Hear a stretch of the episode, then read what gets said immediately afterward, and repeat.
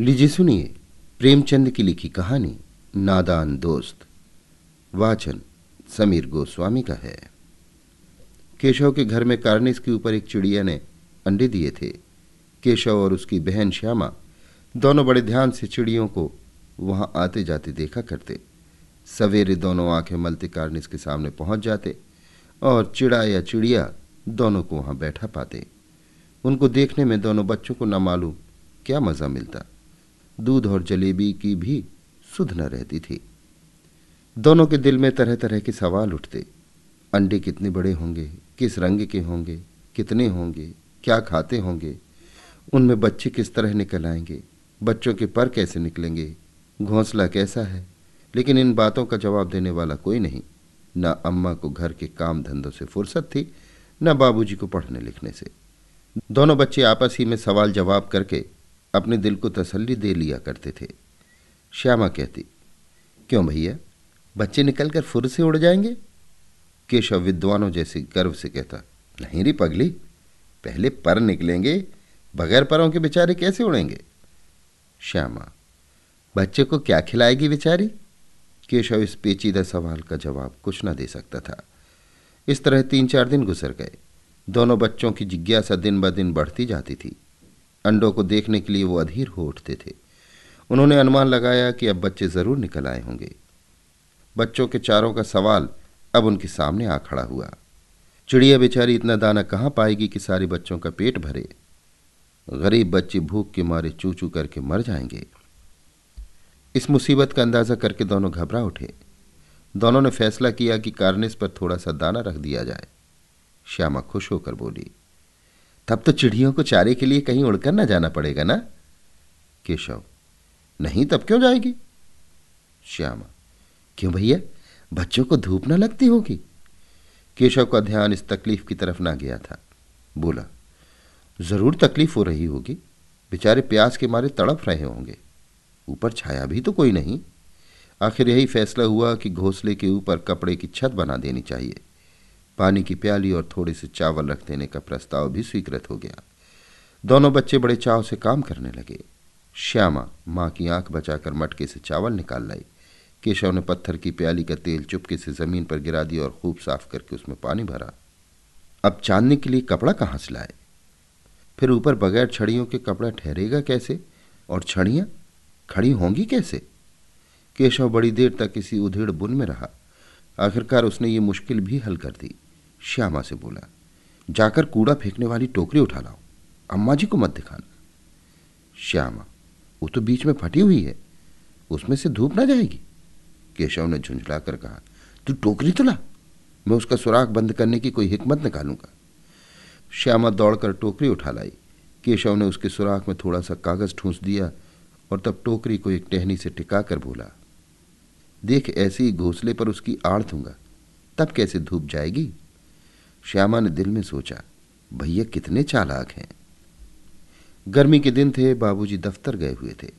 अम्मा दोनों बच्चों को कमरे में सुलाकर खुद सो गई थी। लेकिन बच्चों की आँखों में आज नींद कहाँ? अम्मा जी को बहकाने के लिए दोनों दम रोके आँखें बंद किए मौके का इंतज़ार कर रहे थे। जो ही मालूम हुआ कि अम्मा जी अच्छी तरह सो गईं, दोनों चुपके से उठे और बहुत धीरे से दरवाजे की सिटकनी खोलकर बाहर निकल आए। अंडों की हिफाजत करने की तैयारियाँ होने लगीं। केशव कमरे में से एक स्टूल उठा लाया। लेकिन जब उससे काम न चला तो नहाने की चौकी लाकर स्टूल के नीचे रखी और डरते डरते स्टूल पर चढ़ा। श्यामा दोनों हाथों से स्टूल पकड़े हुए थी। स्टूल चारों टांगे बराबर न होने के कारण जिस तरफ़ ज़्यादा दबाव पाता था, जरा सा हिल जाता था। उस वक्त केशव को कितनी तकलीफ़ उठानी पड़ती थी, ये उसी का दिल जानता था। दोनों हाथों से कार्निस पकड़ लेता और श्यामा को दबी आवाज़ से डांटता। अच्छी तरह पकड़ वरना उतर कर बहुत मारूँगा। मगर बेचारी श्यामा का दिल तो ऊपर कार्निस पर था। बार बार उसका ध्यान उधर चला जाता और हाथ ढीले पड़ जाते। केशव ने ज्यों ही कार्निस पर हाथ रखा दोनों चिड़ियाँ उड़ गईं। केशव ने देखा कार्निस पर थोड़े से तिनके बिछे हुए हैं और उस पर तीन अंडे पड़े हैं। जैसे घोंसले उसने पेड़ों पर देखे थे वैसा कोई घोंसला नहीं है। श्यामा ने नीचे से पूछा क्या बच्चे हैं भैया? केशव, तीन अंडे हैं, अभी बच्चे नहीं निकले। श्यामा, जरा हमें भी दिखा दो कितने बड़े हैं। केशव, दिखा दूँगा, पहले जरा चिथड़े ले आ, नीचे बिछा दू। बेचारे अंडे तिनकों पर पड़े हैं। श्यामा दौड़कर अपनी पुरानी धोती फाड़कर एक टुकड़ा लाई। केशव ने झुककर कपड़ा ले लिया। उसके कई तह करके उसने एक गद्दी बनाई और उसे तिनकों पर बिछाकर तीनों अंडे उस पर धीरे से रख दिए। श्यामा ने फिर कहा, हमको भी दिखा दो भैया। केशव, दिखा दूँगा दिखा दूँगा। पहले जरा वो टोकरी दे दो, ऊपर छाया कर दूँ। श्यामा ने टोकरी नीचे से थमा दी और बोली, अब तुम उतर आओ मैं भी तो देखूँ।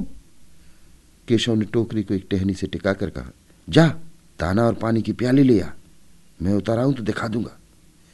श्यामा प्याली और चावल भी लाई। केशव ने टोकरी के नीचे दोनों चीज़ें रख दी और आहिस्ता से उतर आया। श्यामा ने गिड़गिड़ा कर कहा, अब हमको भी चढ़ा दो भैया। केशव, तू गिर पड़ेगी। श्यामा, ना गिरूँगी भैया, तुम नीचे से पकड़े रहना। केशव, ना भैया, कहीं तू गिर गिरा पड़ी तो अम्मा जी मेरी चटनी ही कर डालेंगी। कहेंगी कि तूने ही चढ़ाया था। क्या करेगी देखकर? अब अंडे बड़े आराम से जब बच्चे निकलेंगे तो उनको पालेंगे। दोनों चिड़ियाँ बार बार कार्निस पर आती थीं और बगैर बैठे ही उड़ जाती थी। केशव ने सोचा, हम लोगों के डर के मारे नहीं बैठती। स्टूल उठाकर कमरे में रखाया, चौकी जहाँ की थी वहाँ रख दी। श्यामा ने आँखों में आँसू भरकर कहा, तुमने मुझे नहीं दिखाया, मैं अम्मा जी से कह दूँगी। केशव, अम्मा जी से कहेगी तो बहुत मारूँगा, कह देता हूँ। श्यामा तो तुमने मुझे दिखाया क्यों नहीं? केशव और गिर पड़ती तो चार सर न हो जाते। श्यामा, हो जाते हो जाते। देख लेना, मैं कह दूँगी। इतने में कोठरी का दरवाज़ा खुला और माँ ने धूप से आँखों को बचाते हुए कहा, तुम दोनों बाहर कब निकल आए? मैंने कहा था ना कि दोपहर को ना निकलना। किसने किवाड़ खोला? किवाड़ केशव ने खोला था। लेकिन श्यामा ने माँ से ये बात नहीं कही। उसे डर था कि भैया पिट जाएँगे। केशव दिल में काँप रहा था कि श्यामा कहना दे। अंडे न दिखाए थे, इससे अब उसको श्यामा पर विश्वास न था। श्यामा सिर्फ़ मोहब्बत के मारे चुप थी या इस कसूर में हिस्सेदार होने की वजह से, इसका फैसला नहीं किया जा सकता। शायद दोनों ही बातें थी। माँ ने दोनों को डांट डपट कर फिर कमरे में बंद कर दिया और आप धीरे धीरे उन्हें पंखा झलने लगी। अभी सिर्फ़ दो बजे थे, बाहर तेज लू चल रही थी। अब दोनों बच्चों को नींद आ गई थी। चार बजे एकाएक श्यामा की नींद खुली। किवाड़ खुले हुए थे। वो दौड़ी हुई कार्निस के पास आई और ऊपर की तरफ़ ताकने लगी। टोकरी का पता न था। संयोग से उसकी नज़र नीचे गई और वो उल्टे पाँव दौड़ती हुई कमरे में जाकर ज़ोर से बोली, भैया, अंडे तो नीचे पड़े हैं, बच्चे उड़ गए। केशव घबरा कर उठा और दौड़ा हुआ बाहर आया तो क्या देखता है कि तीनों अंडे नीचे टूटे पड़े हैं और उनमें कोई चूने की सी चीज़ बाहर निकल आई है। पानी की प्याली भी एक तरफ़ टूटी पड़ी है। उसके चेहरे का रंग उड़ गया। सहमी हुई आँखों से ज़मीन की तरफ़ देखने लगा। श्यामा ने पूछी, बच्चे कहाँ उड़ गए भैया? केशव ने करुण स्वर में कहा अंडे तो फूट गए। और बच्चे कहाँ गए? केशव, तेरे सर में, देखती नहीं अंडों से उजला उजला पानी निकल आया है। वही दो चार दिन में बच्चे बन जाते। माँ ने सोटी हाथ में लिए हुए पूछा, तुम दोनों वहाँ धूप में क्या कर रहे हो? श्यामा ने कहा अम्मा जी चिड़िया के टूटे अंडे पड़े हैं। माँ ने आकर टूटे हुए अंडों को देखा और गुस्से से बोली, तुम लोगों ने अंडों को छुआ होगा? अब तो श्यामा को भैया पर जरा भी तरस ना आया।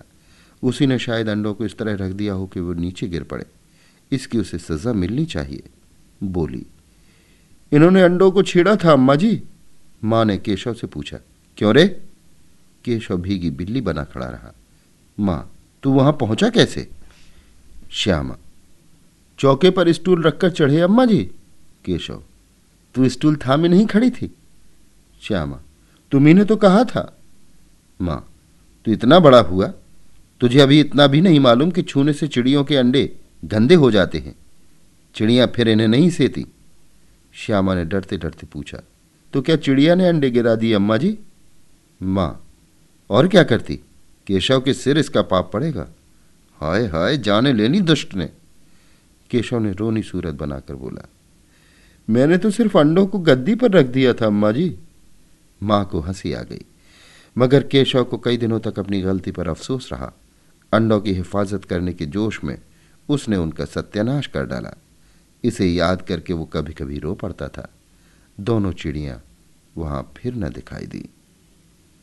अभी आप सुन रहे थे प्रेमचंद की लिखी कहानी। नादान दोस्त। वाचन समीर गोस्वामी कथा।